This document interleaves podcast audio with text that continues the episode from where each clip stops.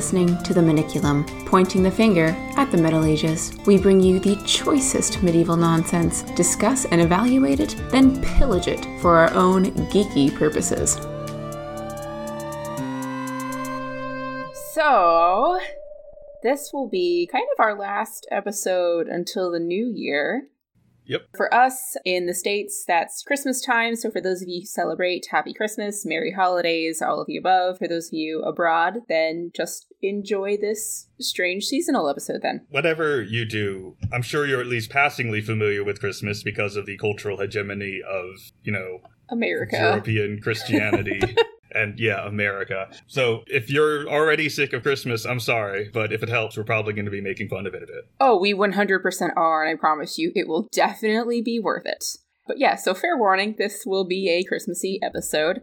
So, this week we are covering a wonderful little gem that I found. We are going to go over some medieval sermons, specifically some Christmas sermons. Don't turn it off, it's better than it sounds. I promise you it is. I know we're not we're gonna send everybody to sleep. But uh, unlike your normal Christmas candlelight service, we're going to be going back in time. And for those of you who listened to our Liutprand episode, was it no, not Liutprand, who was it? Our brimstone and fire guy. Oh, um, Alfric. Alfric, yes. angry, angry religious individuals, you know, Alfric, Liutprand, etc. Anyway, for those of you who remember Alfric, he was very fire and brimstone. These are a little bit later, but before we jump into these sermons, which their leaps of logic are quite astounding in some cases. I wanted to provide a little bit of background on the history of how these sermons are being preached because the Christianity that we have today is very different than medieval Christianity in its various forms. And there's a bunch of different, you know, interpretations, forms, whatever of Christianity that we have today. So I will probably offend some Catholics as we get into this. And I suppose I should apologize, but here we go. So, the context of Christianity at this time. So, at this point, we have Eastern Orthodoxy, which is sort of the Byzantines, etc. When you think of like Russian Orthodox churches, that's that form of Christianity, and then there's Western Catholicism. Now, remember that this at this point in time the middle ages comes before the renaissance before the early modern period before the reformation. So the church has not split yet. There is not a protestant split. There is not an anglican split. There's not a catholic church. There's just the church. Which is of course still called the Catholic Church, but that's because Catholic originally just meant universal. So it was it's the everyone's church. It's yeah, precisely. It's everybody's church. So, you know, it was unified in that all of these churches were nominally under the Pope in Rome, and any sort of differing opinion was either outliers or heresy. So maybe it's the everybody's church or else.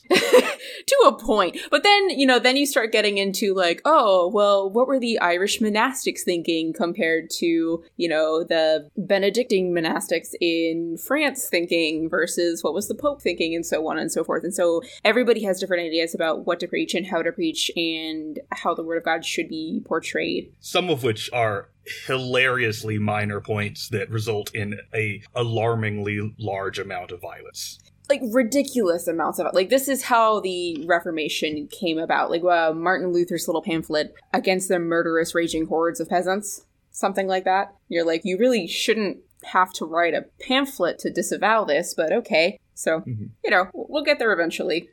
I seem to recall there was also a big fuss about the hairstyles of Irish monks. Was there? This one I don't recall. Yeah, apparently the Irish church at one point had a different style of tonsure, and there was a big fuss about whether or not it was appropriate. Oh dear. Well, they they did have a very big argument over how to measure time, whether we're going to use the AD system versus the AM system, which is Anno Mundi, the beginning of the world, versus mm-hmm. uh, with Christ's birth, so on and so forth. How do we measure time? Well, one way is heresy and one way is not, and so on and so forth. But it's probably for the best we didn't end up with Anno Mundi, because then we'd have to start saying stuff like a thousand years before the beginning of the world when we're talking about like Egypt and stuff. I feel like there's probably some fantasy novels that do that, which I disagree with. But okay. that's a that's an interesting uh, hill to hill to stand on. You know, it really is. But then again, It sort of it sort of goes back to the idea that you look at the fact that there's like five different rivers in England called the River Avon, which just means the river river, Mhm. and then everyone in fantasy novels has to come up with these fancy names, and there can only be one guy named George. It's like no, no, no, no, no. Like, relax. It's okay to duplicate these things. People are people. People will always be people. Yeah, and of, of course, stuff like the River Avon happens because you know a Roman will ask a Celt like, "What's that?" and they'll say it's a river, and they'll just write it down like, "Oh yes, river," and that's River. Avon. Obviously. Anyway, now Protestant and Catholic services are very, very different. I've gone to several of both, and the Catholic services are much more formal uh, and conventional. And it's sort of what you would immediately think of when you think, oh yes, church in the Middle Ages was like this, versus a more the more modern American Protestant form of church, which is very relaxed. You know, you've got the music and the drum set. If it's a mega church, it's basically a concert and it's very uncomfortable. Yeah, that sounds terrible. I find them to be extraordinarily uncomfortable. They proselytize a lot, and I, I just don't think that you can get a very detailed, specific, and, and convicting sermon when you're preaching to 50,000 people because, you know, you're trying to make it as universal as possible, and uh, it's just, ooh, you lose a lot of specificity but I was always academic in this way, so maybe I'm maybe I am the uh, the one percent in in that in that case. I made a couple of youth pastors very angry at me, but anyway. So there's a bunch of different styles of preaching, so on and so forth. So when you think medieval sermon, you start to think about fire and brimstone. You think of Alfred, You think of more traditional Catholic services. That was not entirely the case all the time. There were a lot of different styles and formulas that a, a, sermon could have on any given day, depending on your priest, whether it was like a local guy or someone visiting, whether there was a holiday, the presentation, heck, whether they were preaching in Middle English or Latin, for instance, in England, which is where we're going to be focusing today. So priests would also pull from the Bible, traditional doctrine, or even like biblical encyclopedias to create sermons. So just like nowadays, usually most pastors and priests, as far as I know, go to seminary to learn how to preach the word of God. Medieval pastors would also do the same thing. And I'm sure you got the wandering preacher who, you know, just decided to get up and go and be a missionary. And it's like, yeah, all right, dude. You know, you get the same sort of thing. But what I'd like to emphasize here is that people were taught how to do this and there were different formulas and styles. So the book that I'm pulling from today is called Preaching in the Age of Chaucer Selected Sermons in Translation, translated by Siegfried Wenzel. And basically, this is just a collection of different sermons from the 13th, 14th century. So I've picked out a couple that I think are very interesting. Uh, but I did want to read a little about how sermons were formed at this time in the Middle Ages, specifically in England in this case. Quote, during the long period of medieval preaching and sermon making, from the patristic age to the Renaissance, two major types of sermons were created and employed the ancient homily, and beginning around the year 1200, the modern university or thematic scholastic sermon. The homily concentrates on an extended biblical text and explains it verse by verse, if not word by word. Such literal exegesis may be then added as an explanation of the text's allegorical and moral meaning. So, we've seen this a lot, particularly just in our last episode with Perlesvaus, Oh, yes, where yes. everything's a metaphor. Yeah, so you may recognize a little bit of that today. So that's what's going on. That's where we get this tradition from. This is the homily style. In contrast, the scholastic sermon is based on a single verse or phrase or even a word, usually taken from scripture, and then develops it from a larger verbal and notional structure by means of divisions and subdivisions and other means of amplification that often result in a highly sophisticated, even artificial verbal construct. And then he lists a couple sermons that do that. The surviving sermons from this period show that English preachers were familiar with both types and on occasion verbally distinguish between homilies and sermons. And we'll, you'll hear the word thema a lot, uh, which is just theme, the theme of the sermon today. And so I found it was interesting that we combined the two and you'd see preachers practicing both because a lot of modern sermon styles are sort of split. In the Protestant camp, we have a lot of the more scholastic sermon types that we see, and then in the Catholic camp, we sort of see more homily based styles. So I think that's interesting. We can go through and kind of identify those. Mac, are you familiar with like sermons at least at least a lot of Protestant sermons beginning with really really bad analogies and examples. I am familiar with them by reputation. I haven't gone to church regularly since I was a very small child, and my only exposure to church in the past 20 years has been very occasionally attending an Anglican church that some of my extended family go to. But I have heard of the idea of like, you know who was a real meme lord? Jesus. And Oh then trying gosh, to make yeah, that that's- fit. hmm I've. The, I think the worst one that I ever heard was explaining the Trinity as a fidget spinner. Oh dear. Yeah, where you know you got the Father and the Son and the Holy Spirit as like the three parts of the fidget spinner, but they're all united in the middle, and it's all one thing. I mean, to be fair, that does work. It's just kind of dumb. I think St. Patrick did it better with the clover. Yeah, that's that's a better one. Yeah. Wait, Uh, but, wait, but but I- what about four leaf clovers? Oh, those are pagan. We don't talk about those. Oh, of course. Yeah, so you get a lot of sermons that are known for that stuff, and uh, that tradition has continued a long time, let me just tell you. So we're going to see a little bit of that today. Oh, so that really was what you were thinking of. yes, at 100%, absolutely. All right. All right, so I've got three sermons. So let's see, the Advent sermon is on page 74. Here we go. All right, and each one of these sermons contains a brief introduction that I will read because it, it helps you understand what's going on. So, the Christian church year begins with the first Sunday of Advent. In the medieval church, Advent was a penitential season like Lent, hence this preacher's insistence on penance, which this is my note. It's not as heavy as some of the penance sermons that I've actually heard, which impressed me. I seem to recall that you do penance during Advent by eating these waxy chocolates that you find inside cardboard boxes. those ones, oh, I don't like those waxy ones. They're gross. Anyway, notes at the top margins of the manuscript suggest that these sermons were preached at a variety of small churches in the English Midlands. In its structure, the sermon combines some features of the scholastic sermon with the older homily form of a step by step moral commentary on the entire lection. The gospel for this Sunday narrates Jesus entering Jerusalem, the same as for Palm Sunday, and evidently the liturgy on the first of Advent was also accompanied by a procession, which you will often see at more Easter Sundays. I remember growing up, we would get palm fans as kids and go down the aisle with the palm fans on Palm Sunday. So Oh, apparently literal this was something. Yeah. Yes, a literal procession in the church. So apparently they did something similar on the first of Advent. So, after stating the sermon's leading idea, the way to Jerusalem for us is to abandon sin and go on our way to God, and asking for the congregation to pray for him, the preacher refers to the gospel and its main features. Or you could just head southeast for like a while and you'll hit it eventually. Eventually. Which he briefly moralizes in what amounts to the introduction of the Thema. Then, in the sermon's main part, he states his Thema, an Old Testament prophetic prediction of Christ coming to Jerusalem, treats it homiletically, without division, by going through the text phrase by phrase and moralizing it. The style of the sermon is succinct and unusually elusive. Alright, so Wait, hold on. Is that elusive with an A or an E? an A. Okay. Yes, important distinction. All right, so the beginning of this is a reading from the word. Rejoice greatly, daughter of Zion, shout for joy, daughter of Jerusalem. Behold, your king will come to you, the just one and savior. He is poor, riding upon an ass, upon the foal of an ass. Zechariah 9 9. All right, and wait, into. Wait, wait.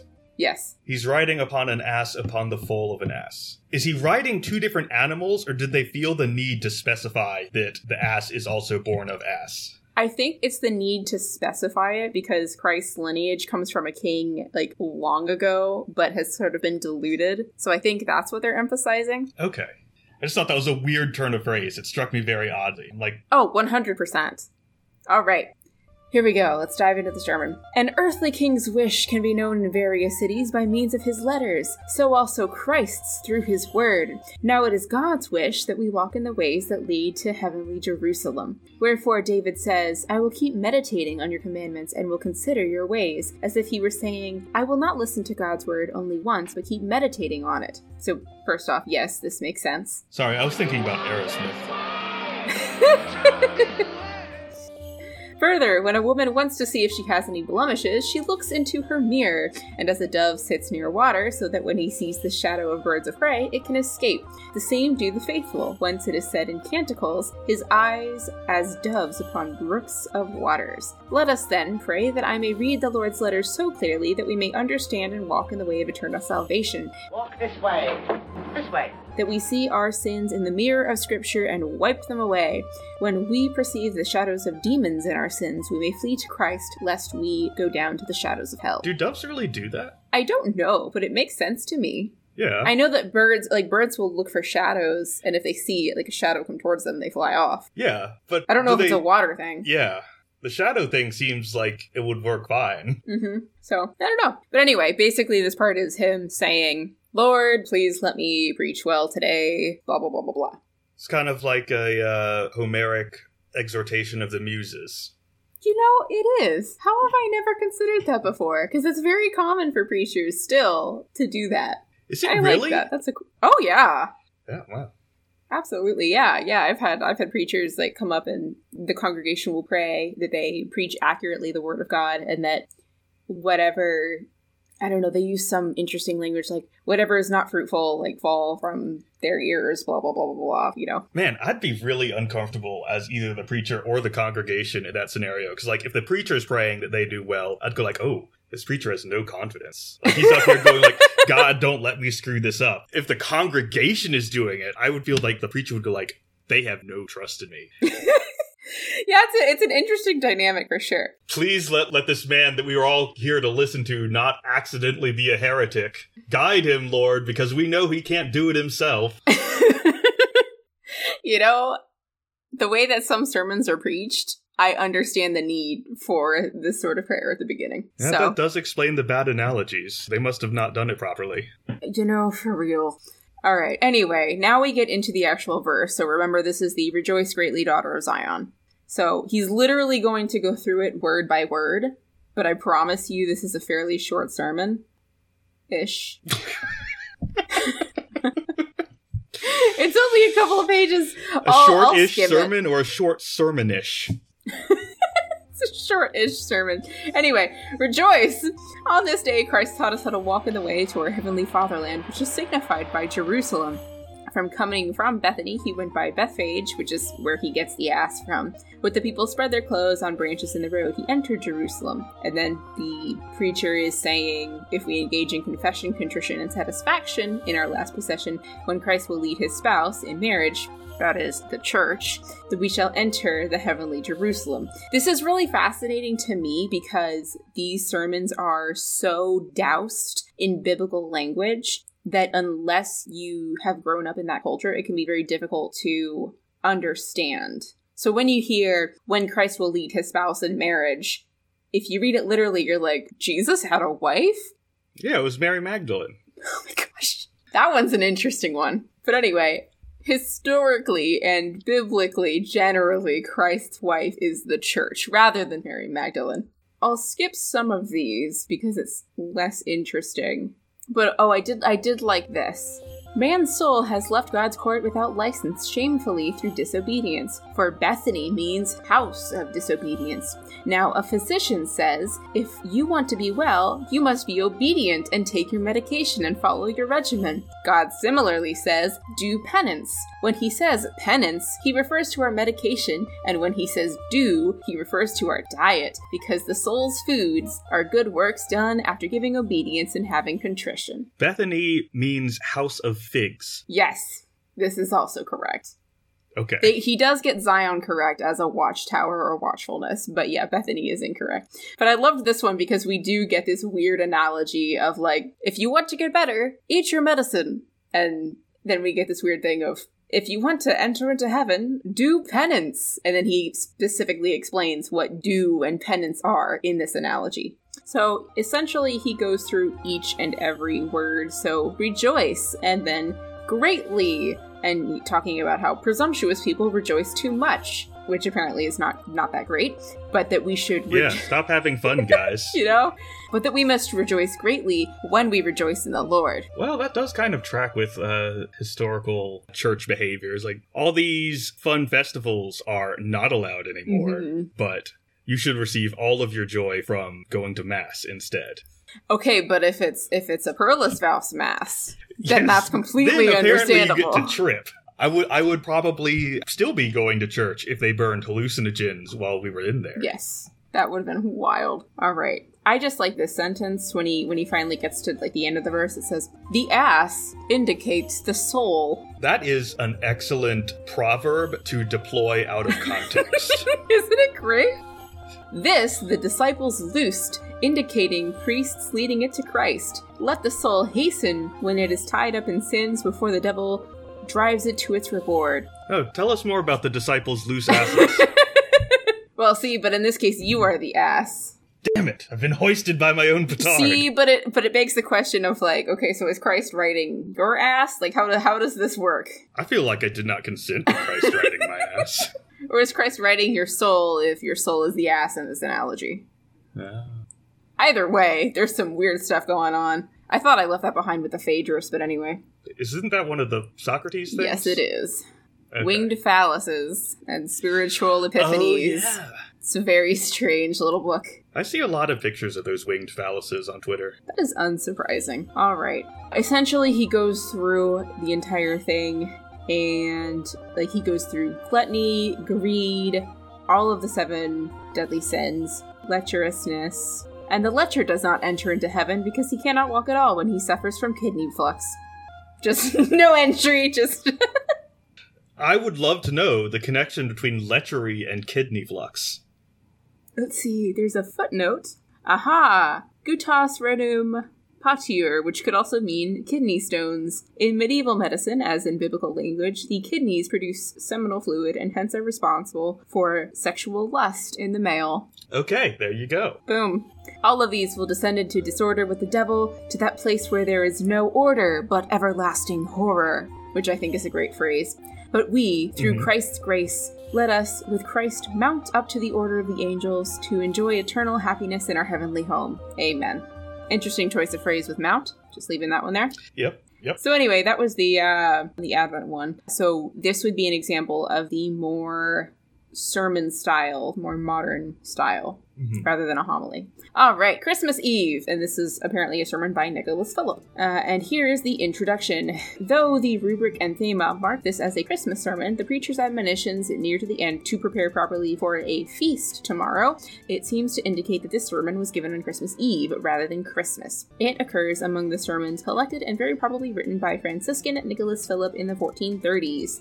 The preacher uses the address form carissimi, which means beloved, consistently Mhm. and often. This may, though it does not necessarily have to indicate a non-clerical audience. That this is indeed the case here made, is made more likely by the popular elements of the preacher's style. I mean, he's also a friar, right? You said Franciscan, Yes. so he's probably off wandering. Linguistically, it is a genuinely macaronic sermon, which switches back and forth between English and Latin within the sentence structure, which I think would get extraordinarily confusing. One of its peculiarities is that in quoting authorities, including biblical verses, the text often gives them first in Latin and then in macaronic mixture, that is, Latin and English, which also slightly expands the source.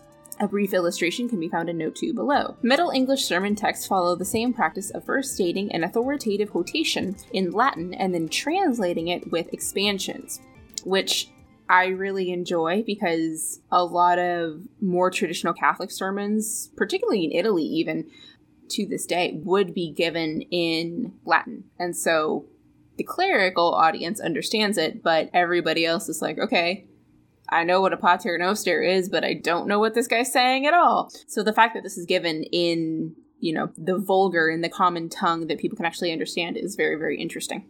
As a note, our translator only gives the translated form of the relevant quotations for ease. All right, and here we go. In the nativity of our Lord, today is born to us a Savior. Luke 2 11.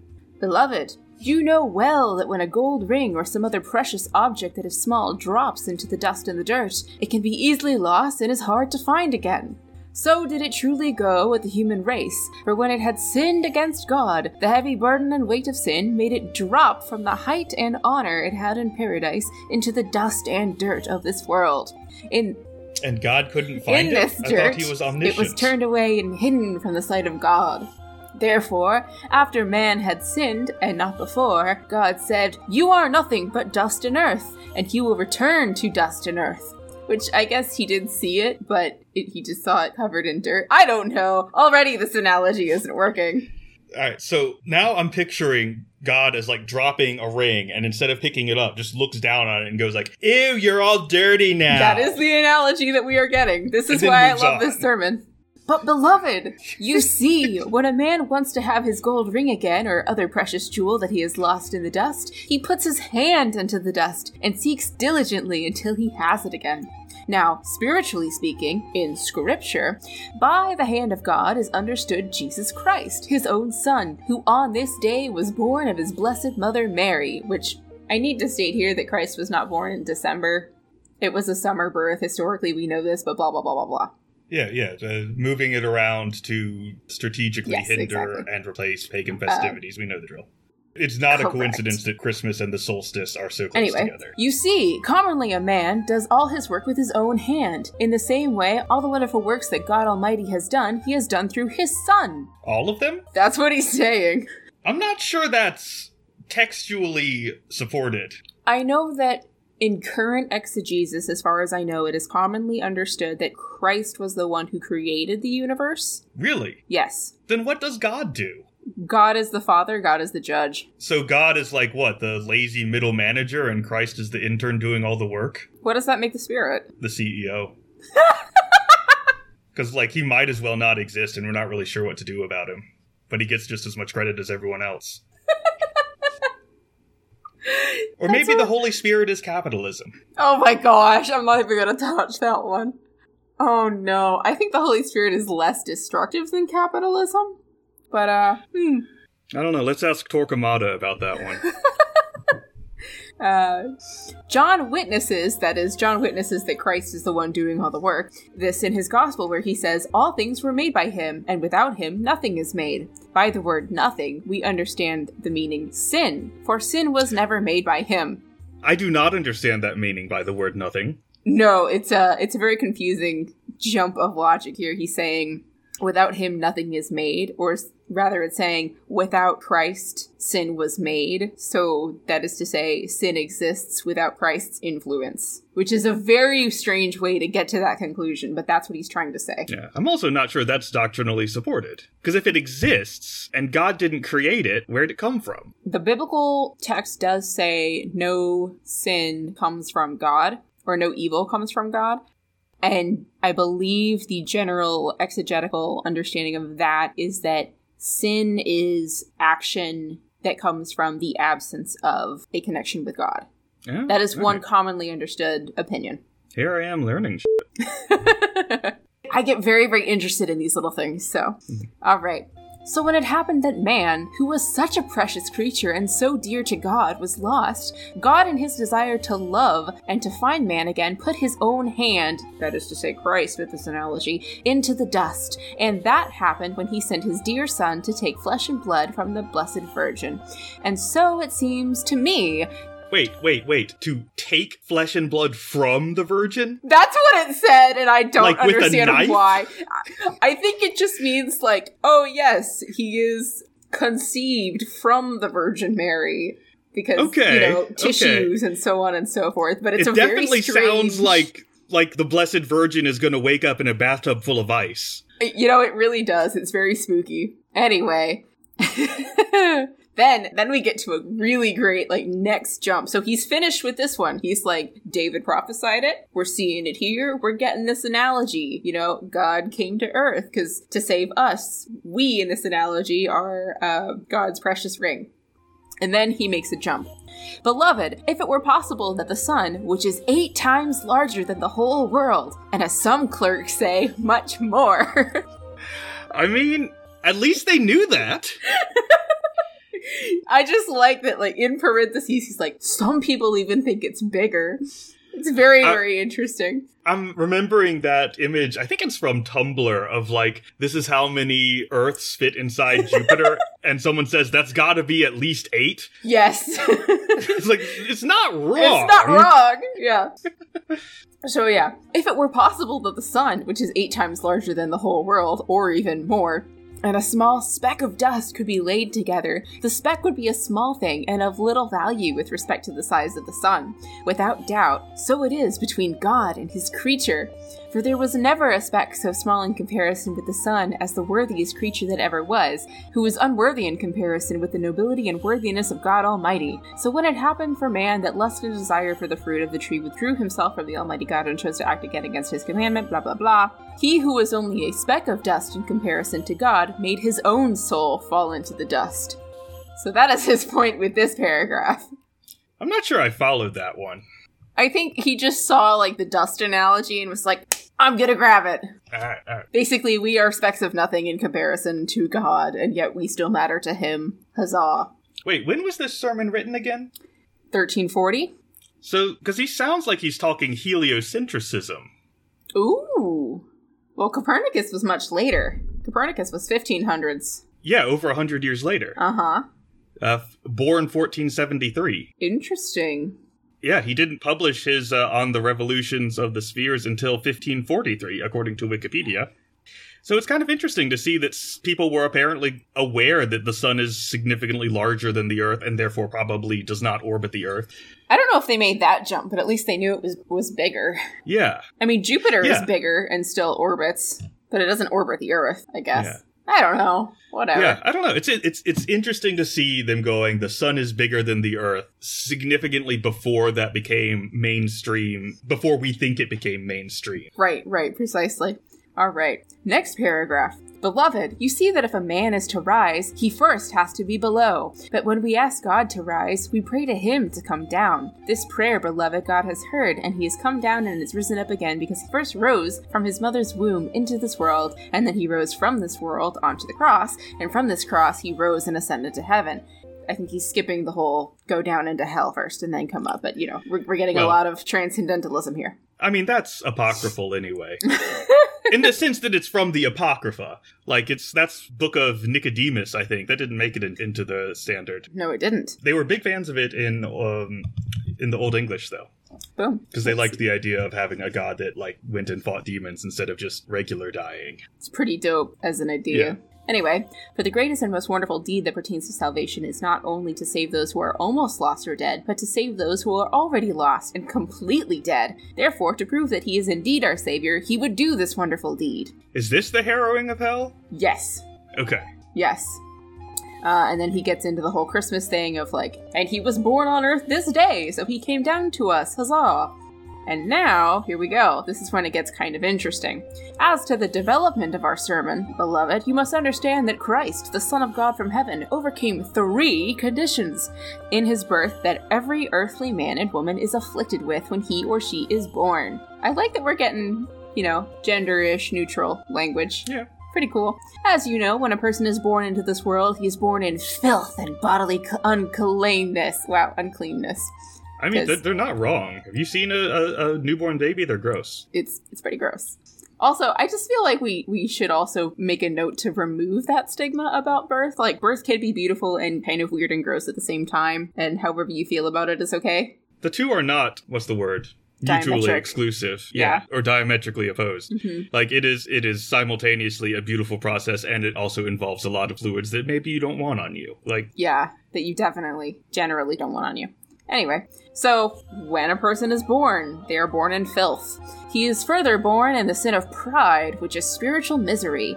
He is born to woe and disease and sorrow and great sadness. But, beloved, since, Christ wanted to be more wonderful in his birth than any other person on earth, which I don't sounds think like the that sin of was- pride. I was gonna say, I don't think that was his motivation, but alrighty.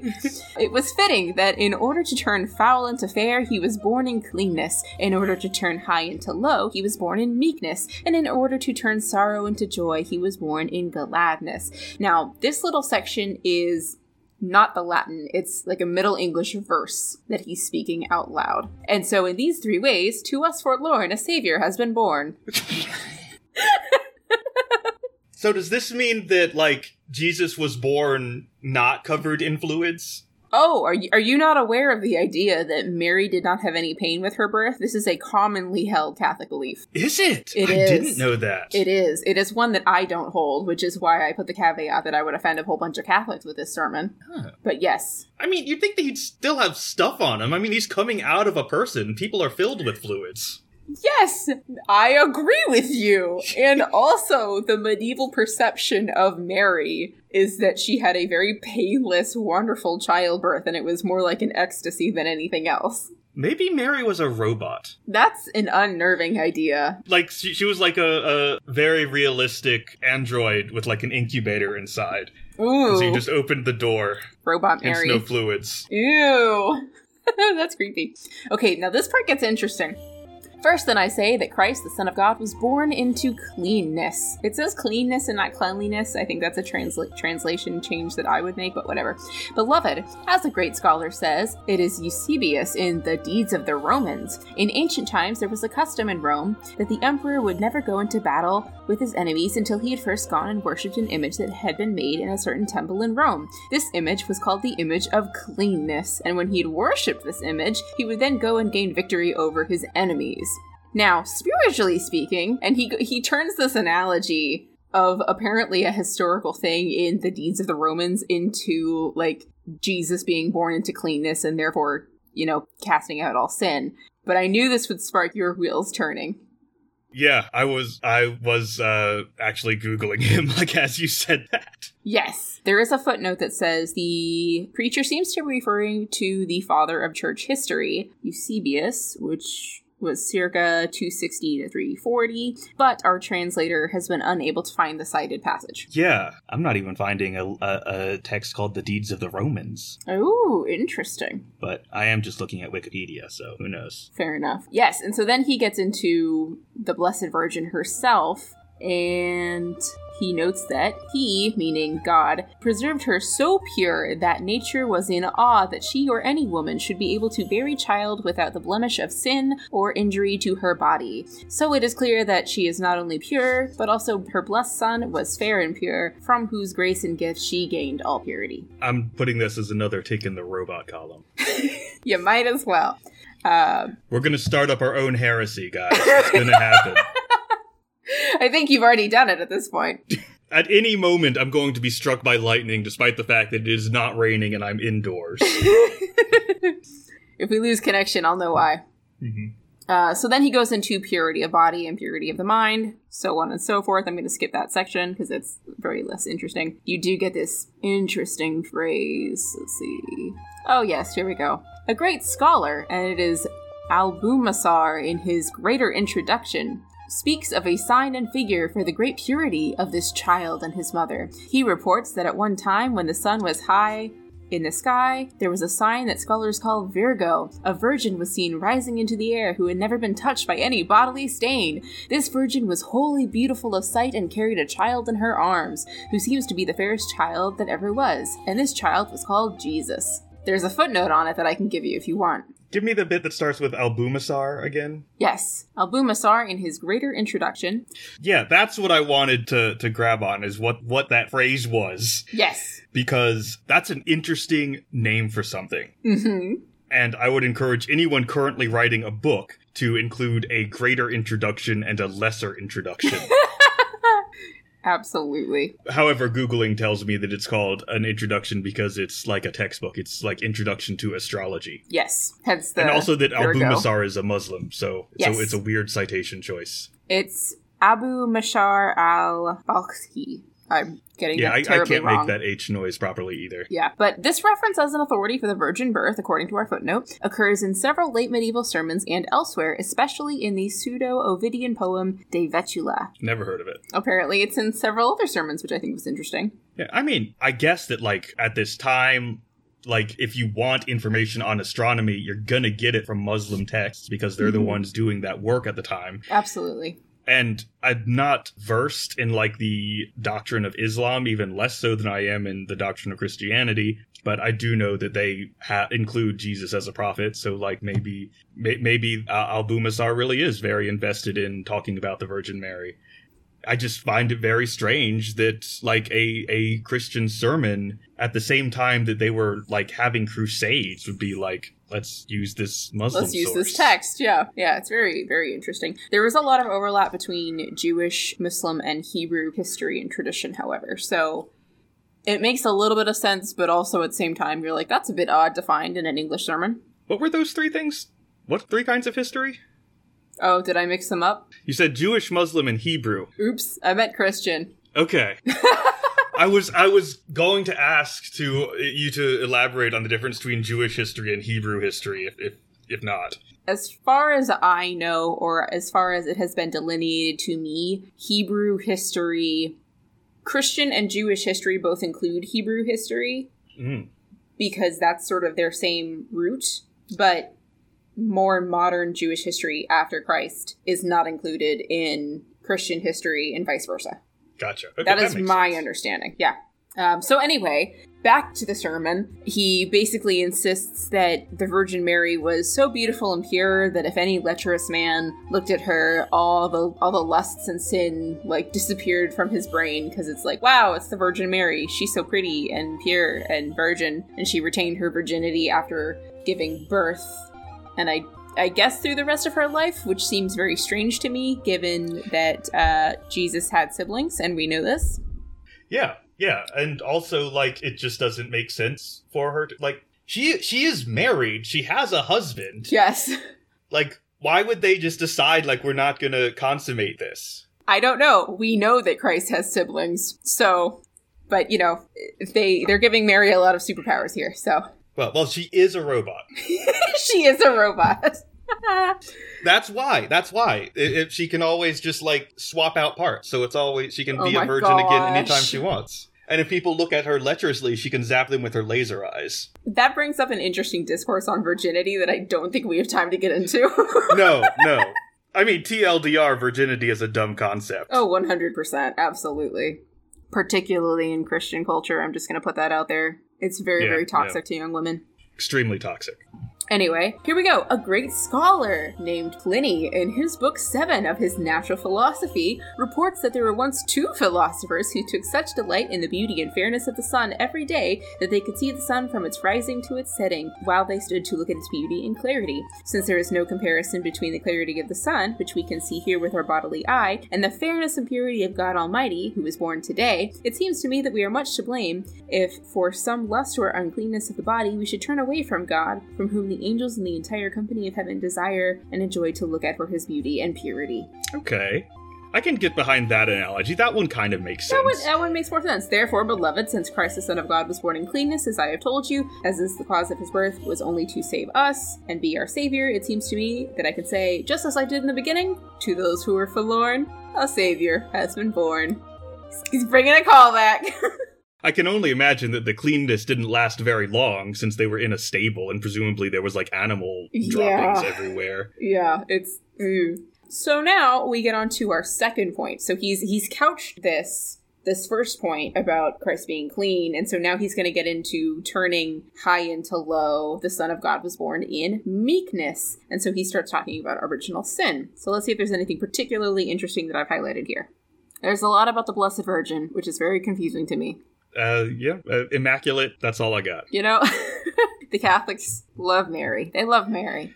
I mean, the whole immaculate conception thing is actually an interesting idea. That like, in order to make this happen, first there had to be a woman born without sin to carry God's child. Yeah. like that's It's a very fascinating idea philosophically.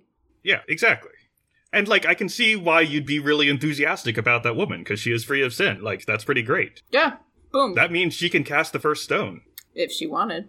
Yeah. Yeah. So basically, his point here is like, oh wow, the Savior of the world and the Lord our God was born into a manger in a stable. He has humility from high to low, which is a point that is very, very commonly made in Christmas time sermons to this day. So, mm-hmm. beloved, beloved, Christ showed us all this humility in order to destroy our pride and to give us an example to be humble and meek for his love. But I fear there are many in this world who do not follow Christ or act according to his teaching, and this is because they are so overcome by pride they think of themselves so worthy and so noble that they want to be superior to everybody else besides them. If one were to talk to them about humility, to be gentle in their behavior towards their neighbors, their heart is so full and blocked with pride, they are beside themselves, and they can't say anything but, Fie on you, knave! Why are you interfering? Wow, I can't imagine people like that today. Like running the society in which we live. God, that's such a that's such a weird concept. It seems so divorced from our modern experience.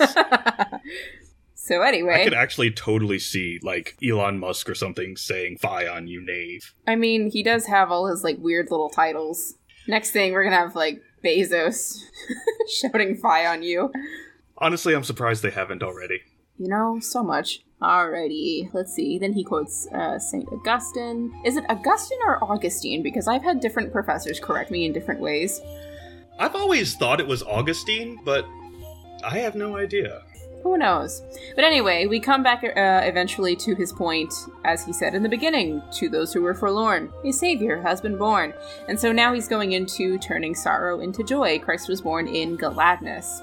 You must understand that God creates man in four different ways, as Anselm says in Book 2 of Why God Became Man. Oh man, you can really tell we're in medieval like religious scholarship when it, when everything is like, and this is in three ways, and this is in four ways. Oh and my none gosh, actually yes. makes any sense. Yeah, we're just chucking stuff out there. Uh, let's see. Yeah, he's he's talking about how God made man without man or woman, and then he made woman from man, and then he made man from woman without another man, and that was how Christ was born, so on and so forth. Uh, apparently, this is this brings joy. I don't Does it? quite. I, I'm not grabbing onto why in particular. Um, I mean, it's a, it's a good list. It's it makes sense. Like, make man from nothing, Adam. Make woman from man, Eve. Make man from woman, Jesus. Make normal reproduction. Oh, oh, I see. I see. Here's here's his point. Usually in birth, a woman cries out in pain. But because, you know, it's Jesus, she doesn't have to cry out because it, there's no pain because it's a miracle birth. And so there's much joy in birth rather than pain. I feel like I don't even need to say it this time. That Mary's a robot. Yes, I'll say it for you. But like a good robot, like Data. Oh my gosh, I love data. Anyway, so he makes he makes this final point and exhorts his audience to follow these commandments to live purely, so on and so forth, to celebrate Christmas in a festive way rather than a lecherous way. Can we do both? Well, he's specifically warning them not to do it in a lecherous way because it's Christmas time and it's a Christian holiday. I feel like it would be so much more fun to celebrate it in a way that is both festive and lecherous. I'm sure that they did. And so, beloved, for the love of him who was born on this day for our salvation, make such joy that your souls come to a better state by it, and not a worse one. And then God will say to you what he said to his disciples in John 16 I will see you again, and your heart shall rejoice, and your joy no man shall take from you. This joy is the joy of heaven. May he lead us to this joy who lives and reigns without end. Amen. Okay. And that is the end of this sermon. So, this is your Christmas sermon. Merry Christmas, everyone. Yes, or your, your Christmas Eve sermon. So now we'll get into the actual Christmas sermon, which is hilarious and fairly short. So, But what about Christmas Adam, Zoe? I don't know. I guess. Oh, I know. Christmas Adam is Christ. Because we have Christmas Eve, and from Christmas Eve comes Christmas Adam, which is Christ, which is what we celebrate on Christmas. That actually makes a lot more sense than I was expecting from like a dumb me quoting a dumb meme. Once I start reading these, I just get going. I could do it. I could be a medieval preacher if, if I weren't a woman. Honestly, I mean, I bet they were female medieval preachers. They probably just dressed in like drag. Probably. I wouldn't be surprised. I'm sure there were a lot of like little women circles as well. You know, because when you had nuns, you had groups of nuns who would preach to each other. Well, I mean, technically they would have a priest come in on Sunday, but I'm sure they preached to each other. Oh yeah, yeah. I would imagine that a lot of discussion in the convent is around exactly these sorts of things. hmm Yeah, you would have made a great nun. I would for all the reasons. mm-hmm. All right, here's our Christmas sermon. This sermon appears in a preacher's notebook whose entries were written from the early to the late 15th century. These scribes copied sermons from different sources in random order, many with English phrases and verses. They include Thomas Wimbledon's famous sermon, Render an Account of Your Stewardship, in Latin. The Christmas sermon here, translated, was apparently copied in the very early 15th century. All right. I immediately approve of any text that you can describe as in random order. Here we go. And that's about how this uh, sermon is organized. So, Sermon for the Nativity of our Lord. Ah, ah, ah. Jeremiah 1 6. I'm sorry, what? A, is that a Bible verse? And B, that's the Bible verse they picked? It is. this is the Bible verse they picked. Let me confirm that it is a verse. Yeah, I'm like, do I? Sure, I have. I have a couple Bibles nearby. I don't know if either of them includes Jeremiah. Hold on a second. So I've got mine. What'd you say? One six? Yes, 1 6. I've got mine, and it says, Then said I, Ah, Lord God, behold, I cannot speak, for I am a youth. And that's the new King James Version, so let me just see what the what the King King James Version says. Yeah, I've got the same one. Then said I, Ah, Lord God, behold, I cannot speak, for I am a child. Yep, that's the KJV. Yeah, mine's mine's old. I inherited it from my grandfather. Oh, that's so cool. Yeah, which means it both has my name on it and doesn't have my name on it because this is the other McGregor Boyle, one of the other McGregor Boyles. The many. The dynasty. All right. Yeah, so ah, ah, ah. Jeremiah 1 6. Okay, does anyone else think that like he only remembered the one word and then just had to roll with it? Like he's like, okay, Jeremiah said ah. I don't remember what he said next. I don't remember. You know what? He said ah four times, and then he just had to commit to it. Three times. Three. But yes. Three times. And I say three because it's going to be relevant, I think. All right. I assume that uh, in in this context, or at least in whatever Bible this guy is reading, Jeremiah has just stubbed his toe. well, let's find out. By way of introduction, we should notice that this word ah can be fittingly used as the thema of Christ's nativity for the three characteristics that are found in Christ. It's not even a word. It's like an exclamation. I mean, I guess it's technically in the dictionary, He's but referring to the letter A. He's referring to the Latin letter A. okay. He, he goes on. Ah is a short and small word, and Christ, as can be found in the Doctors of the Church, was the smallest and shortest human being. Because while other humans do not have their souls infused from God until four months after their conception, Christ was a true human being from the first moment of his conception on, and hence he was small and short, according to the verse, The Lord has made a short word over the earth. All right, I have a couple thoughts on that. This is why this one's my favorite. There's so much just right off the bat. All right, I want to take out of context that Christ was the smallest and shortest human being because I like the idea that God is Tom Thumb. It's the weirdest idea. I, I also want to point out that this means the medieval church is pro-choice. Yes, I thought that was very, very interesting Yeah, as well. because apparently, according to them, fetuses don't have souls. only up to the four month point. There's a four month window. Who decided that? I And I why? don't know. Um, let's see. I don't know where that's coming from because the only footnote I have is about the verse, which alternatively, I double checked this. The Lord made a short word over the earth. Uh, my version has the Lord made a short work over the earth. So I don't know what, What difference that is that? infers. Romans nine twenty eight. I'm gonna check because I mean I feel like that could be because like that can't that can't be a typo in his version because those aren't the same in in Latin. Mm-hmm. See, the interesting the interesting part there is that the beginning of John says at first there was the word and the word was God and the word was with God, which refers to Christ generally speaking. Christ is the word. So it's interesting that this version says the Lord made a short word over the earth because that's saying that that this is how Genesis was was done, created, etc. Yeah, what was the number again? Romans 9:28. Oh, 28. Yes. Mine also says a short work. Yeah, yeah, interesting. So maybe this was a typo on the part of the translator. I'm not sure, but there is a difference there, I don't know. May- yeah, maybe it's maybe it's a typo on the part of yeah whoever did the King James version. or just whoever did the sermon. But anyway, this is one reason he says because Ah is short and small, and Christ apparently is also short and small because he had a soul from the beginning of his conception, and you know regular humans don't until four months apparently. Okay, so, huh. I just looked up like a bunch of other. Um, I, I went to BibleGateway.com so I could see all the different translations. Yes. And it definitely seems like some of them say work, and some of them say word, and some of them say sentence as in like judgment or execution. Interesting. So I mean So- it's it's generally the same connotation, but what it specifically means is up for grabs. Yeah. So he's doing something thoroughly and without delay. Something is happening quickly Yes. and decisively. yes. All right. Shall we keep going? Yes, please. Cuz it only gonna- gets better. Yeah, don't let me get bogged down. Just keep dragging me along. All right.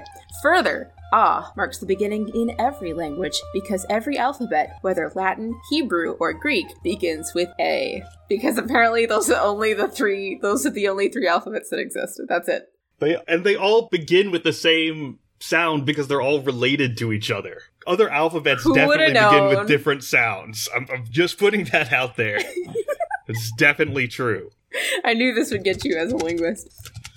I, I am out of spite going to like grab another alphabet at random and see what it starts with. I mean, just grab the Chinese characters. The That's not an alph- alphabet. Oh, That's a, yeah, that- that's fair. it's a, a logographic system. I'm going to look at the old Hungarian alphabet. Let's go. Nope, starts with A. If this if it turns out they really all do, I'm going to be so angry.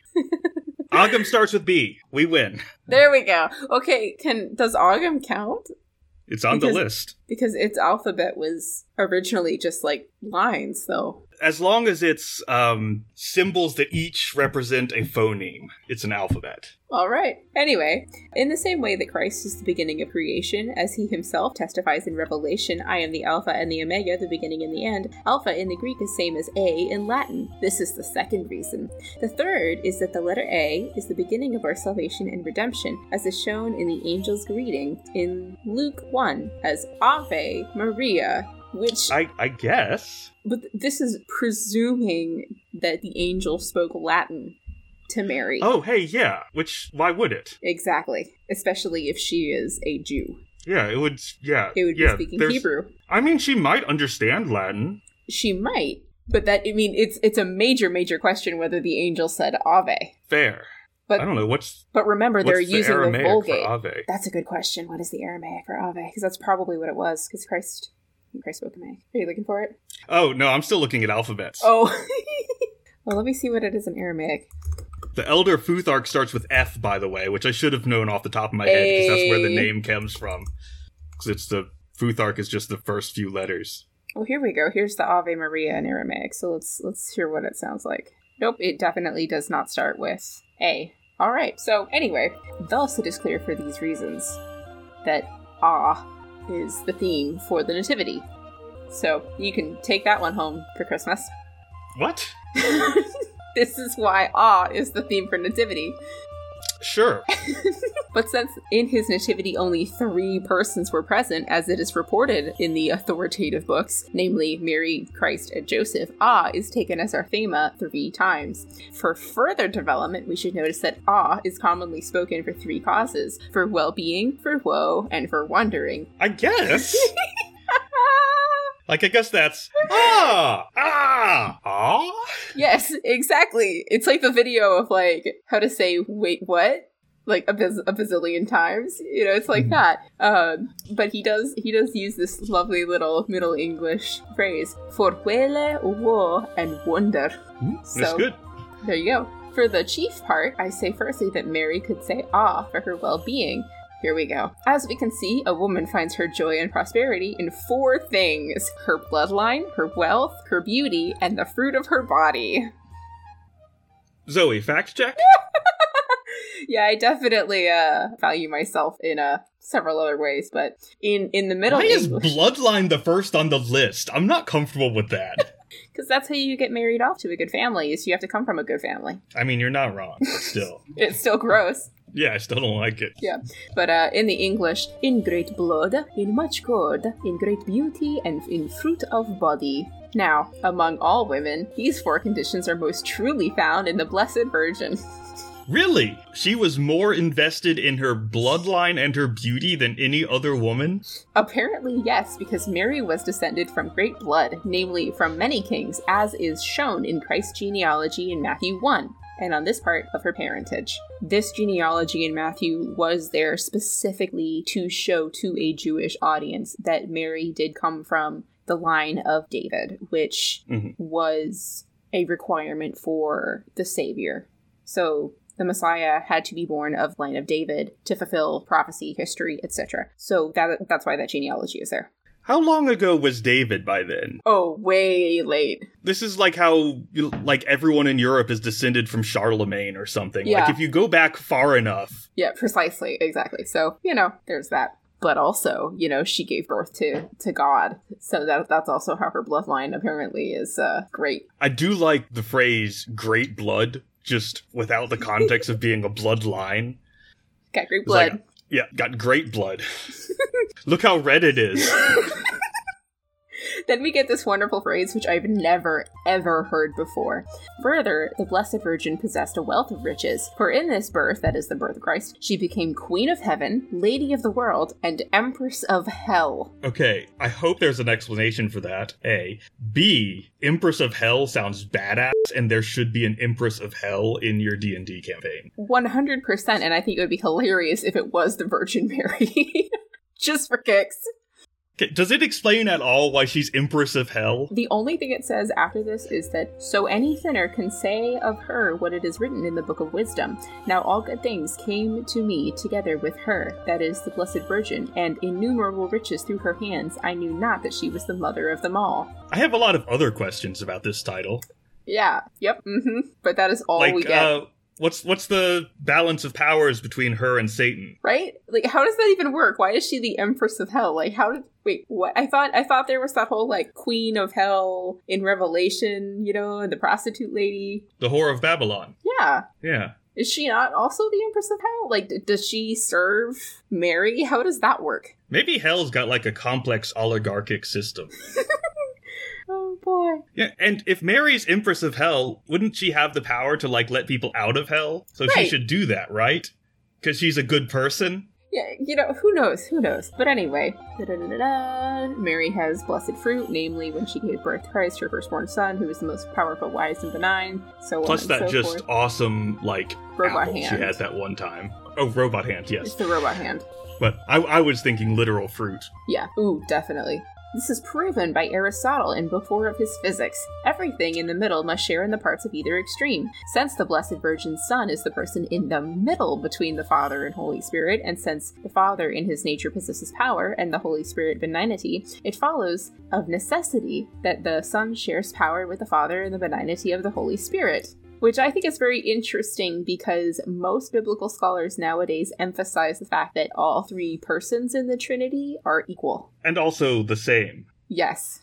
Like not just that they are equal in stature, but also they are literally the same entity. Yes. So I don't know how this one works, but Yeah. Why I is he in that the middle? very yeah, I found that to be very interesting. I mean, chronologically through time, he's in the middle, but like God is outside of time. So how does that one work? I don't really understand what the Holy Spirit is, honestly. Other than it's the thing that apparently makes you speak in tongues. Uh, the Holy Spirit is supposed to be the advocate or the helper. It's it's I guess a part of your you could refer to it as sort of like your conscience, but it's the divine part of your conscience. It's part of God that comes into the individual to guide the individual and to help the individual be a better Christian, essentially. This sounds like we're all being possessed. That is one way to put it, yes. Okay. if it works, it works.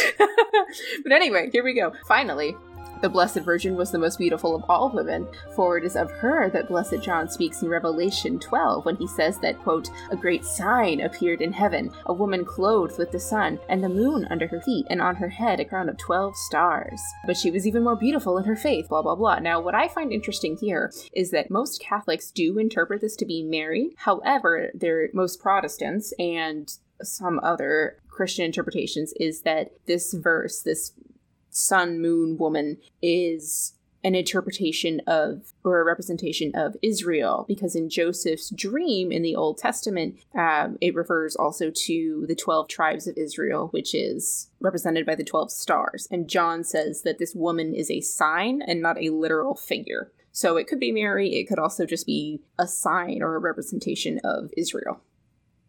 Plus, you get the bridegroom analogies of Christ and the bridegroom and Israel and so on and so forth. And who knows who this woman is? I have nothing to add to that.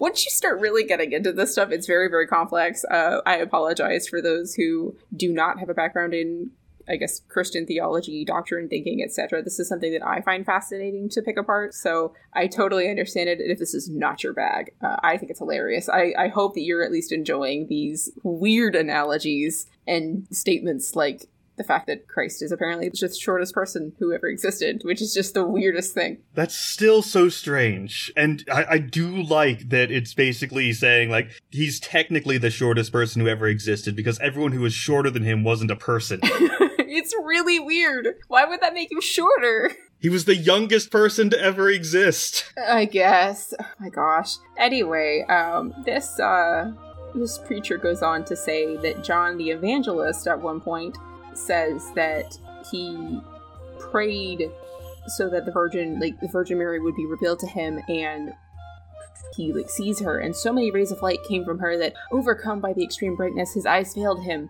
and he could not stay. Then, when his powers had somewhat returned, he said that unless the faith of the Church had held him firm, he would have thought there was no other God but her.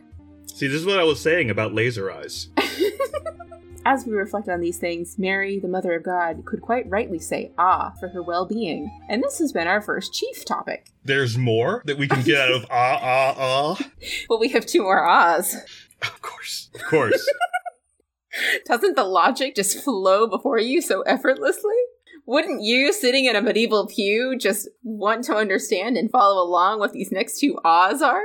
I feel like this sermon was written on a dare. It might have been. I mean, it was cataloged in random order. In the second place, I could say Christ could say ah for woe. This can be shown in three ways. so we've got another of course list. When he was born, apparently, although he was the son of the Most High, he was not wrapped in purple and fine linen, nor he nor was he placed in a manor house or a castle. I'm sorry. So did he say ah? It was. Are we saying that the infant Christ was a diva about like his dressing room and like he was saying ah in woe because he wasn't in a castle and didn't have purple? He did not have fire or a midwife nor any of the other things that were necessary for such childbirth, but he fire? suffered fire. Yeah, like to stay warm because he's in a. Oh. I was like, clearly I have misunderstood something about the childbirth process. Where does the fire come in? It's part of the ritualistic thing that we do. You oh. wouldn't know about it, Mac. yes, of course. I, have been excluded from those mysteries by reason of my birth. But no, he suffered great pain from nakedness and lack of any help. Hence, such a great lord in such need could rightly say, Ah, for the woe that he suffered in the beginning. I'm sorry, I thought that he did not suffer woe. Our last person just said that he was born without suffering.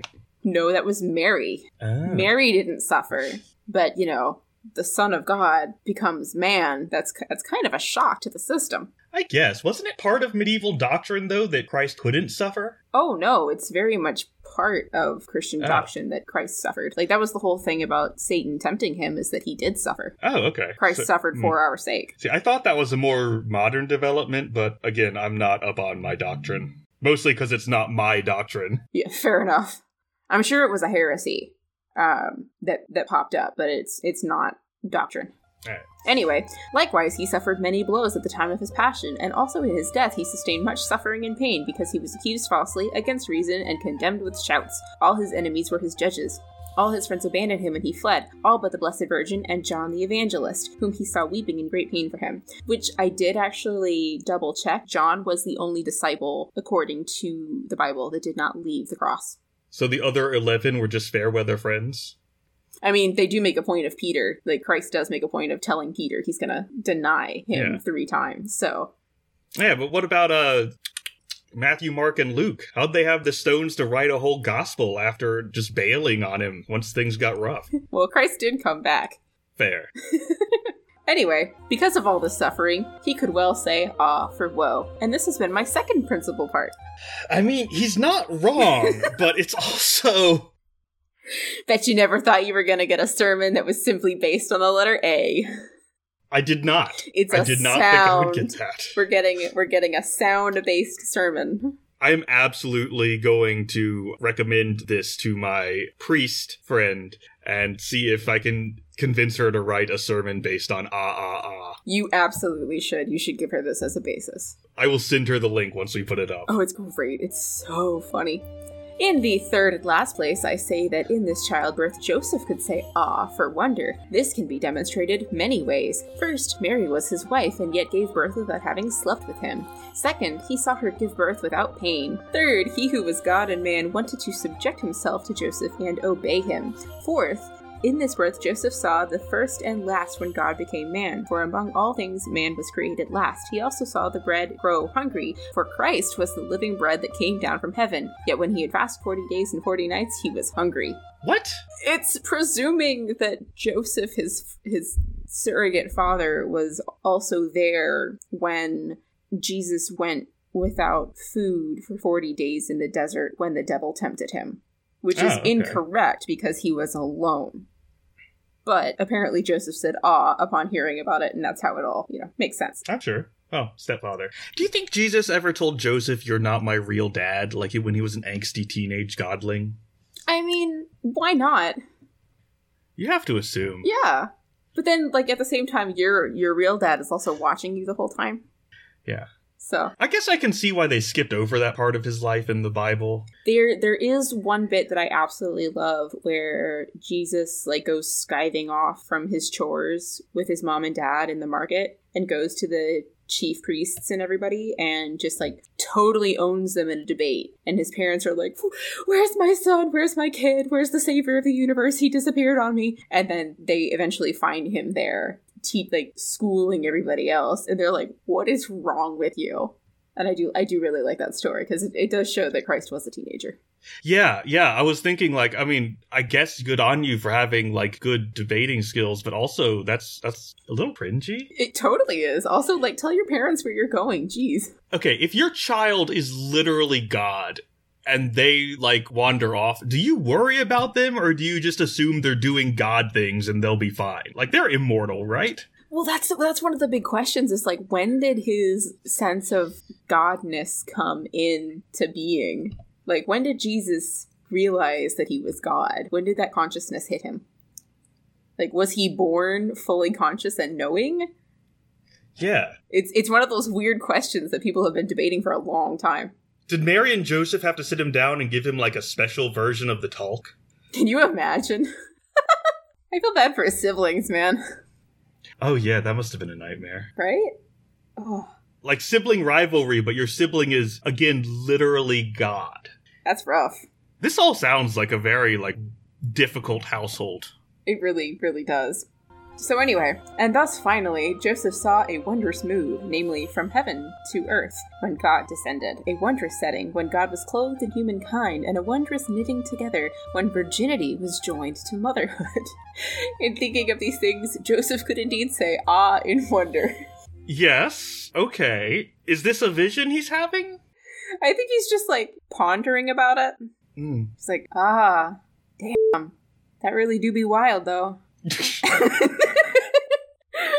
I can't argue with that. That's that is an accurate summation of that thing you just read. And thus, through Christ's nativity, all our wonder and all our woe has turned into well being and bliss also, namely, our eternal joy. May Jesus Christ bring us to that joy.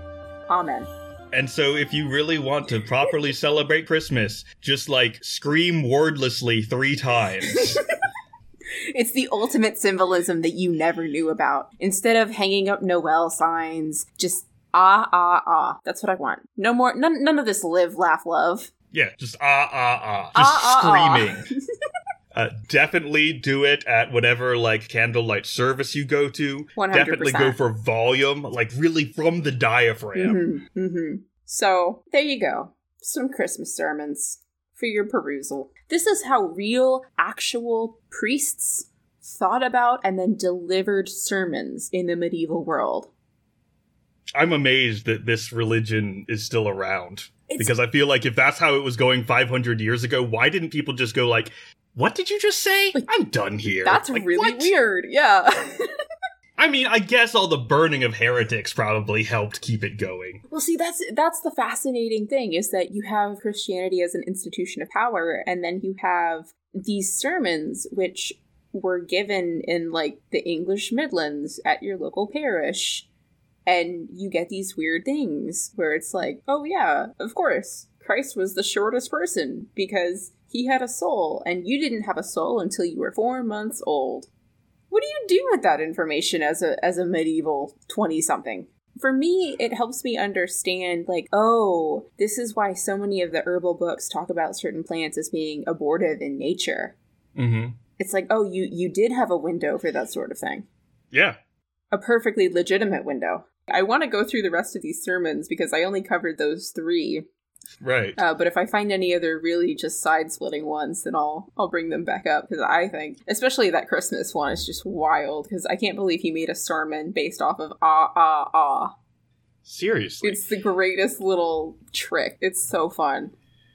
Did I? I'm, I'm going back to Bible Gateway. I want to see if there's a if there really is a version that's just ah ah ah. What is that? Jeremiah one six. Yeah, yeah.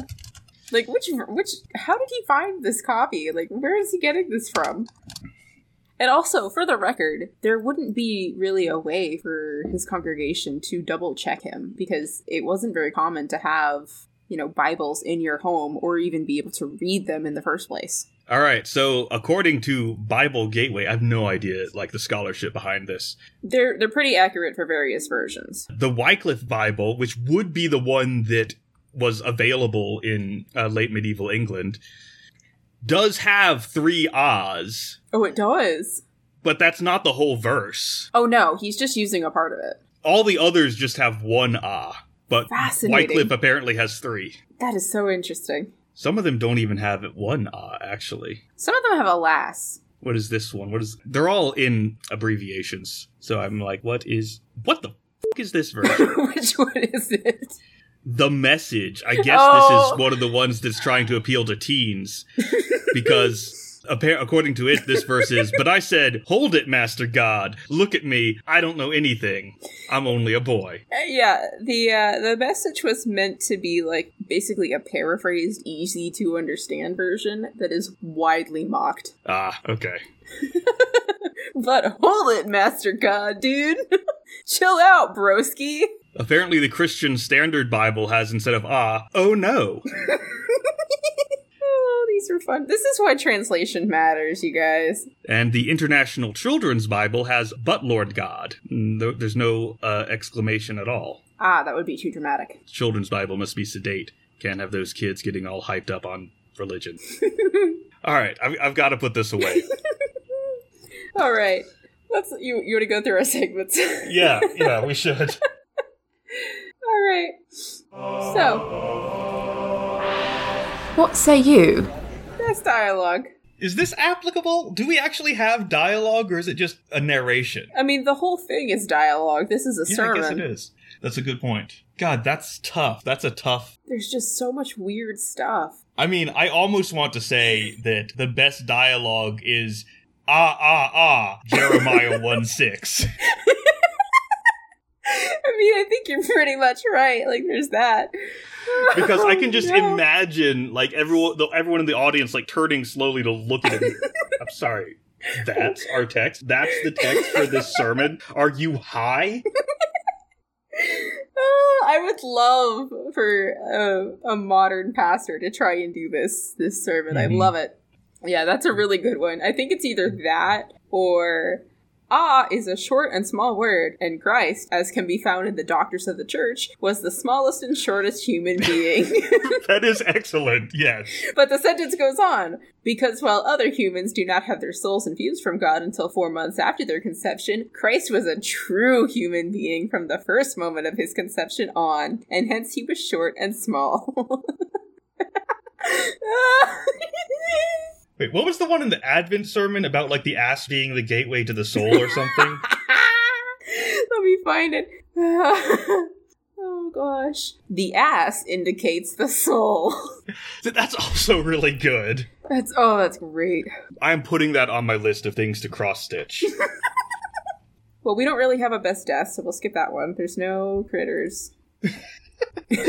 Sorry, it just it just suddenly struck me that like those youth pastors would probably be annoyed that we're not saying like obviously the best death was Jesus on the cross. Cause you saved your souls. A. Oh. but yeah, no critters. Other than soulless fetuses Oh. Mm, that's a strange image. coming to a necromancer near you. Oh wow. Grant me the Gomez. All right, what should we adapt for a D&D game? The Empress of Hell. As Mary herself, I think. Yes. Oh my gosh. and the various balances of power between ah. all these other rulers of hell. oh my gosh. Okay, I think you can you can come up with a pastor who's going off like a local priest who's just like ah ah ah and it's like what are you talking about my dude and he's got this little speech prepared. You could definitely go with that. A holiday you celebrate by screaming. Ooh, there you go. Three times. You have to do it three times. And that's it. You could use the the ring in the dirt analogy. You're, that's a really good like street preacher analogy. It's true. It's definitely an analogy.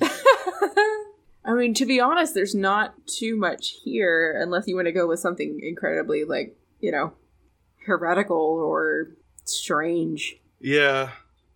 This text is more a curiosity than anything that you can actually really use, which is fine. Yeah, it's hard to gamify this one. Mm-hmm, mm-hmm. Alright, um How many ages hence shall this our lofty scene be acted over? I don't think anyone's unborn referring to, to to this in future things. I mean, like it has a lot in common with current sermons, modern but that's sermons. just because that's just because they're still sermons. Like that's do we need to bring that up? I I will Like sermons say are still sermons. Well, sermons are still sermons, and we can see both forms of sermon, both homiletic and the more academic style today. And I think it's interesting that they are mostly split between Catholicism and Protestantism. I think that's a very, very interesting dynamic that's split that we see unified here. Comitatus. Um, I don't think there's an, a, a party that we can create here, except for the fact that you could you could have a really weird priest or patron or warlock. I don't know. Rival adventuring party based on the four apostles. Oh my gosh! But like, don't make it obvious. But except you've got you've got one guy who's like the head dude's favorite. Yes, that's right. He's the disciple that that Yes. God loves. He's guys, uh, I know that I am. And don't forget, like Peter legit cut a guy's ear off. Like Peter's definitely a fighter. Did he? And- oh yeah, that's right. Yeah, and then In Gethsemane. uh huh, uh huh, and then Jesus, you know, put it back on, and then That part I don't remember. I'm I'm pretty I'm pretty sure he did. And then Luke was a doctor, so we've already got a cleric. hmm And then there's Matthew. What did Matthew do? Matthew can be the, the wizard. All I can think of is that because of the weird way that the various evangelists' symbols play out, a lot of medieval texts refer to him as Matthew the Man. yeah, that's right. That's right. Because like the symbols are like a, a, a- an ox, a lion, lion, s- uh, eagle, an eagle, and a Mhm. man. and a yeah, man. one of those might be wrong. No, I think you're right. Yeah, but Matthew just got stuck with like, yeah, his symbol's a man, so they just call him Matthew the Man. He's a dude. Yeah, Just a certified dude. he's bro all the way down, just onion-like layers of bro upon dude upon Oh. bro upon dude. Gotta love it. All right. But yeah, rival adventuring party. Make them like obnoxiously holier than thou. Oh, 100%. That's hilarious. And or also fishers. Yes, yes. Fishermen. I'll make you fishers of men. Maybe you could have them take that dangerously literally. That would be interesting.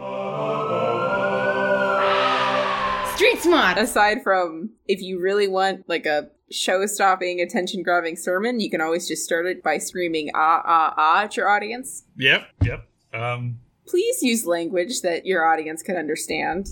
mhm. I think is a good one. If you drop things, pick them back up, even if they're in the dirt. Indeed. Yes. Just like God did for his ring, aka his children. Mm. Mm-hmm. Gonna leave that one there. Yeah. Best moment. I I think that one's ah ah ah Jeremiah one six. Yeah, definitely. Definitely. Best dialogue is the ass indicates the soul. And best moment is ah ah ah Jeremiah 1 6. Now I'm gonna preach an entire sermon about ah ah ah. And it's gonna make sense. Is it though? I mean his Did it? logic his logic followed. It just had really shit premises. Fair. It was well ordered. It's like one of those undergrad essays that you get and you're like, I understand what you were going for and you followed the rubric, but none of this makes sense. Frankly, all all of the like serious biblical exegesis where they like dissect a single passage in like multiple symbolic ways all sounds like a bad undergrad essay to me. That's always so what it reminds bad. me of. Ugh. Don't take your exegesis this far, people. That's another one. Just don't do it. All right. Final rating. Oh crap, I go first, don't I? Yes, you do. I'm gonna give it a six because I feel like it's not great, but it's bad in a funny way and an interesting way. Mm-hmm. Definitely. Like, I don't think the writing's good. I don't want to reward this, but I did enjoy hearing about it. fair, fair. I'm going to give it a seven simply because having grown up in the church, I can recognize some of the things that they're doing here. And having, I guess, had an education, had a biblical education in some of this history, it's really, really funny to me to see how the pastors that I grew up with are wrong about their perceptions of medieval Christianity. And I love seeing that. And so for me, this is absolutely hilarious. So I'll give it a seven. Fair. Welcome to the Leech's Corner. All right. So this is Hildegard von Bingen's Physica, and I think you know more about Hildegard than I do. Um, I only know a little bit. Hildegard von Bingen, not to be confused with Hildegard von Blingen, which is a YouTube channel you should all look up, Definitely. was a abbess, I want to say, in in Central Europe in the in mm-hmm. the medieval era. Germany, I think, or well, what was to become Germany. That that's why I stopped and revised to Central Europe because I'm like, I think it was in modern Germany, but like Abbess of the Yeah. Rhineland. There you go. And she's best known for writing a lot of really interesting things about herbs and medicine and beer and uh, all of that stuff. I thought she was best known for her music. Oh, I know her best for her herbs and her brewing. Like she she composed her own music. I, I'm aware that she did music because my all of my immediate family are musicians, and I have heard them mention her in that context. I'm sure that's how they best know her. I know her because herbs and brewing. We did a little bit on her in one of my classes, and she basically revolutionized how chant was done in the church. And there was a lot of controversy about like was she supposed to, as a woman, write music? Could she like could she actually do it? And she was very convinced uh, or convicted that she shouldn't un- unless or until she got the Pope's permission. Because she wanted it to be okay by God, which is, you know, as far as you're going to go, you know, getting it from the Pope is pretty good. Oh, she also got visions, and there's a fantastic image, uh, like a medieval. I don't know what the word. There, there's a piece of medieval art depicting her getting a vision, and I am finding a copy. Is it the one where she looks like she's getting eaten by Cthulhu? Yes, you've seen it. Yes, it's like a mind flayer, like grabbing at her face. Yeah, it's amazing. It's wonderful. But yeah, that that yeah, it's it's a picture of her getting a vision and like writing it down, but it looks like she was like doing scribe work, but Cthulhu was hiding in the roof and like Ate her. ambushed Yeah. her. Because there are like these tentacles coming down from the ceiling and just grabbing around her head. It's very, very funny. It's very interesting. Very good, very good. Uh, but yeah, Abbess wrote a lot of things, had visions, did music, and what's relevant here is that some of the stuff she wrote on was medical and Mhm. scientific. And what I have right now is her Physica, which sort of it's less about cures and it's more about the different properties of different things. So there are nine books that go over different parts of the earth. The first one is plants, and then we have elements, trees, stones, fish, birds, animals, reptiles, and metals. So which category should I jump into? Um, ooh, ooh. Okay, I do have a thought. Okay. But I also want to drop one other piece of information about this, which is why which is why I think about her the way I do. The Physica is the first recorded reference of brewing beer with hops. oh, that's right. That's interesting. Also, I totally want to hear about reptiles. Tell me about reptiles. Okay, reptiles. I was I was trying to see if I could find beaver in the fish department because That is a good question, yeah. She doesn't have it in her fish, but apparently they would be able to eat beaver on like Lent because it was technically a fish. Yeah, All right, I've heard that. reptiles. Oh well, okay. The first one is dragon. So shall I do dragon, or Yes. shall I go to something slightly more well known? No, we absolutely need to hear about dragons. Okay, here we go. Well, she does have an introduction to the whole thing. Oh, So I'll read the introduction, then I'll read dragons. okay. In the beginning, every creature God made was good. Then, by means of the serpent, the devil deceived the human being so that he was thrown out of paradise. After that, in revenge, creatures testing divine will were made worse with humans. Whence seeds of cruel and poisonous vermin rose up from this for this revenge, revealing infernal punishments with their death-bearing cruelty, striking hellish terror in people. With divine permission from the vermin, oh, with divine permission, the vermin used their poison to kill. Before the fall of man, they had in them not deadly but delectable liquid. Also, when the earth was corrupted with the spilling of Abel's blood, a new fire blazed in the underworld. Murderers were punished in it, and soon, by divine will, a certain cloud bubbling out of the underworld stretched over the earth and infused the earth with a very bad humor. The worst poisonous, deadly worms bubbled out repeatedly from that soil, so that the people's flesh might be punished by them, since one human killed another. I have a number of thoughts. Yes, go. One, what did the animals do to deserve this? It's not their fault. Well, it was the snake. That's an animal. Like, It's the devil. like that. What about all the other species? Two, did God make them bad? Just like, I don't necessarily think they're bad. They're just used to terrorize people. right? No, I mean, like, did did God dis- decide as part of the fall, like, also I'm going to tell these animals to fuck you up, or did he just like let Satan do things? I mean, it says with divine permission. yes. So I Fair. would presume the Lord hath granted this. Also, I know this was like a misspeak, and normally I just edit it out and not draw attention to it, but I Oh, no. did love the phrase "divine permission from vermin." yeah, that would be. That's very D and Dable. it's your new your new warlock patron is actually just a giant rat. It's the the the rat king from the Nutcracker.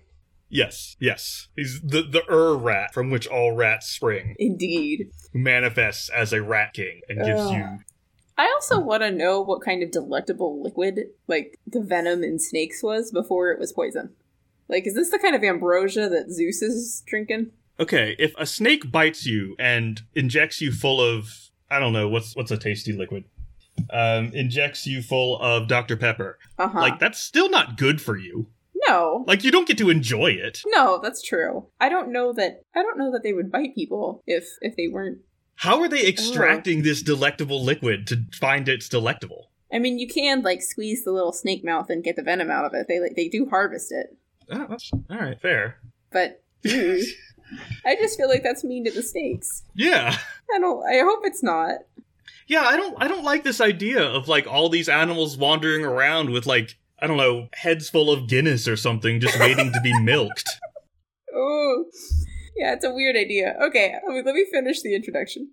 Uh, when human beings were later wiped out in a flood of waters in divine vengeance, these vermin, unable to live in water, were suffocated by it. The flood scattered their cadavers all over the earth, and when the flood subsided, these cadavers, full of poison, putrefied. From their putrefaction, other worms of the same kind were born and were spread throughout the world. Certain vermin kill people or animals with their poisons, others kill only humans. Vermin that are a bit like diabolic arts in their nature kill other humans, as well as animals, with their poisons. Those that do not imitate diabolic arts have in them poisons which are a bit weak. Through their poisons, they bring to humans many diseases and dangers along with death, but they are unable to kill other animals.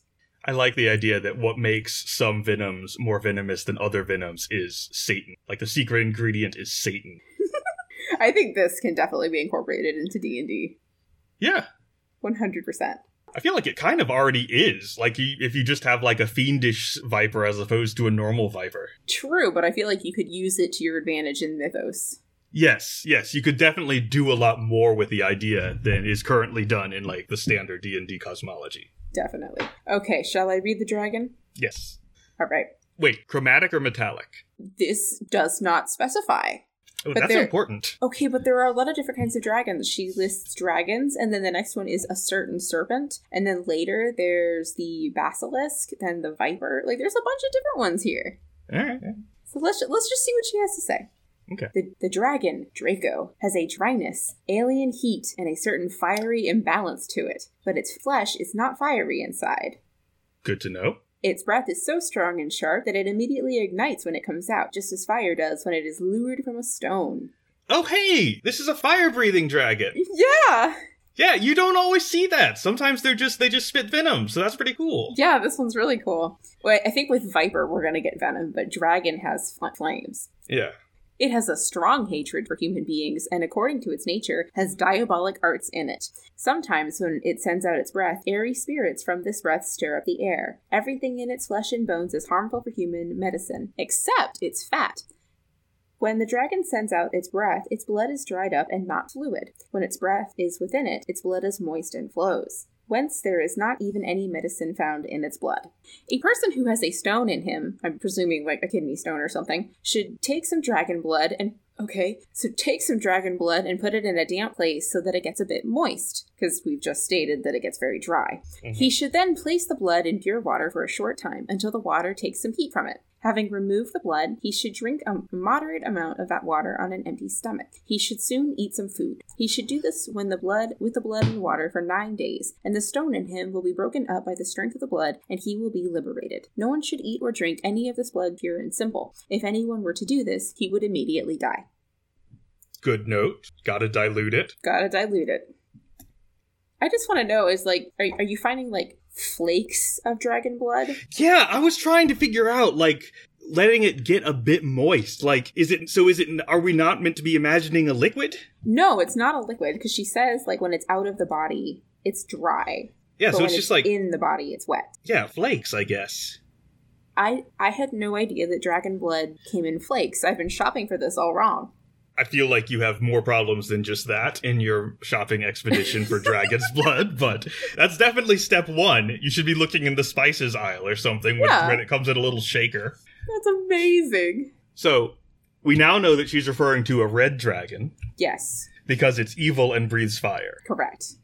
And I like the idea of there being spirits of the air guiding the fire. I think that's pretty cool. That's, That's definitely something to really include in your game. Oh, 100%. Like little elemental servants who let the dragon breathe fire around corners or something. Oh, that would be. That's bad. That's devious. Like a dragon on its own, like an adult red dragon, is a big enough foe on its own. But if you have spirits, ooh, I mean, facing an adult dragon should always be like a potential TPK. for sure.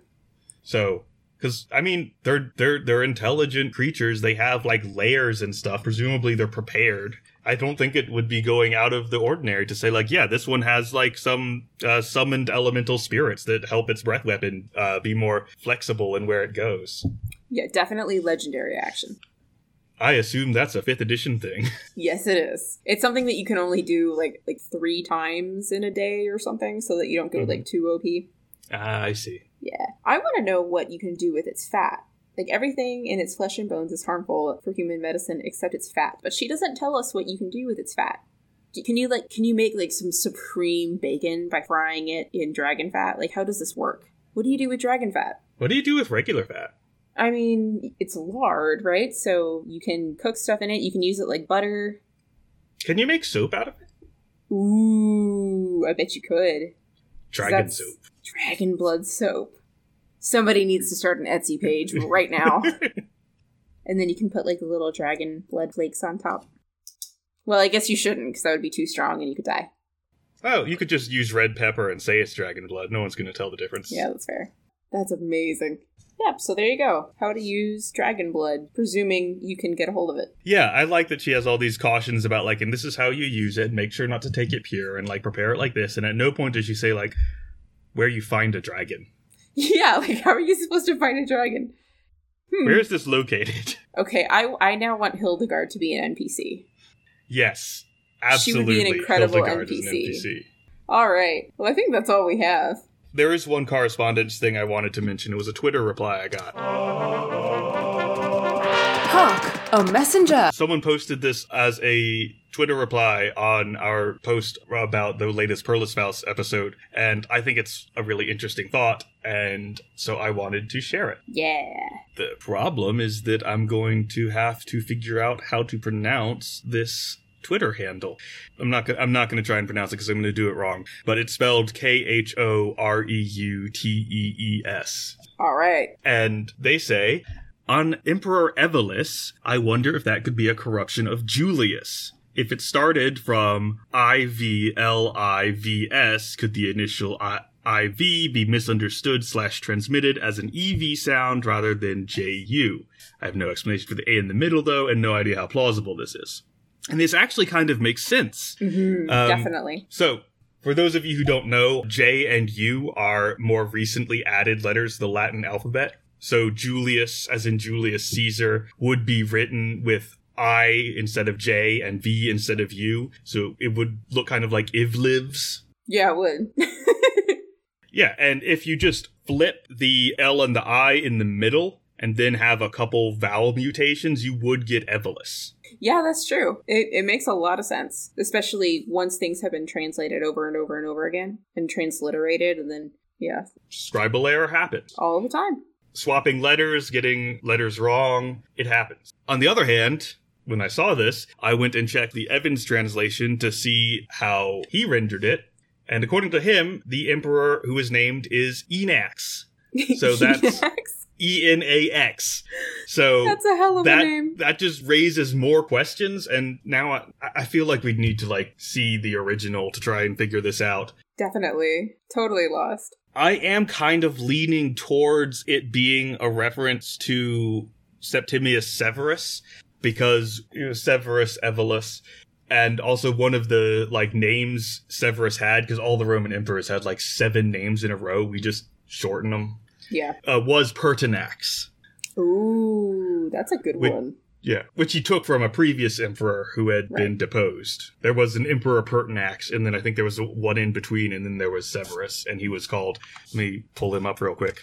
Septimius Severus's full name is da, da, da, da, da, Imperator Caesar Lucius Septimius Severus Pertinax Augustus. Oh my gosh. Yeah, and like all of this is stuff that he like adds as emperor because that's how they did. But he was also a uh, second century emperor, like late second century, early third century. So he's still outside of the realm of the text claimed Yeah, to be from. Josephus. But yeah. But of course, everything is at this point. yeah, Oh man. so I mentioned the Enax thing, and our uh, Twitter interlocutor suggested that it may just be all a metaphor. That could always be.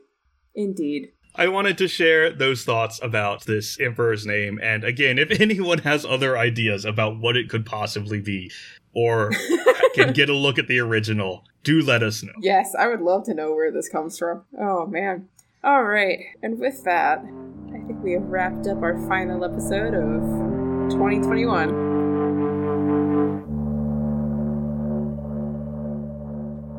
Thank you for listening to The Maniculum. Please consider leaving a rating and review in Apple Podcast to help support the project. For more geeky editions or to see our sources and notes, check out our blog, Marginalia, at themaniculumpodcast.com. You can also join our Facebook group, The Maniculum Podcast, to join in on discussions about all things medieval. And feel free to reach out. We're on Twitter at Maniculum and on Instagram at Maniculum Podcast. We'd love to hear from you. And special thanks to Sandra Boyle, who created the music for our show. You can check out her project, Sugar Glass, on Spotify. Is that she had a very painless, wonderful childbirth, and it was more like an ecstasy than anything else. You know, I have heard that. No, I'm not going to go there. Yep. All right.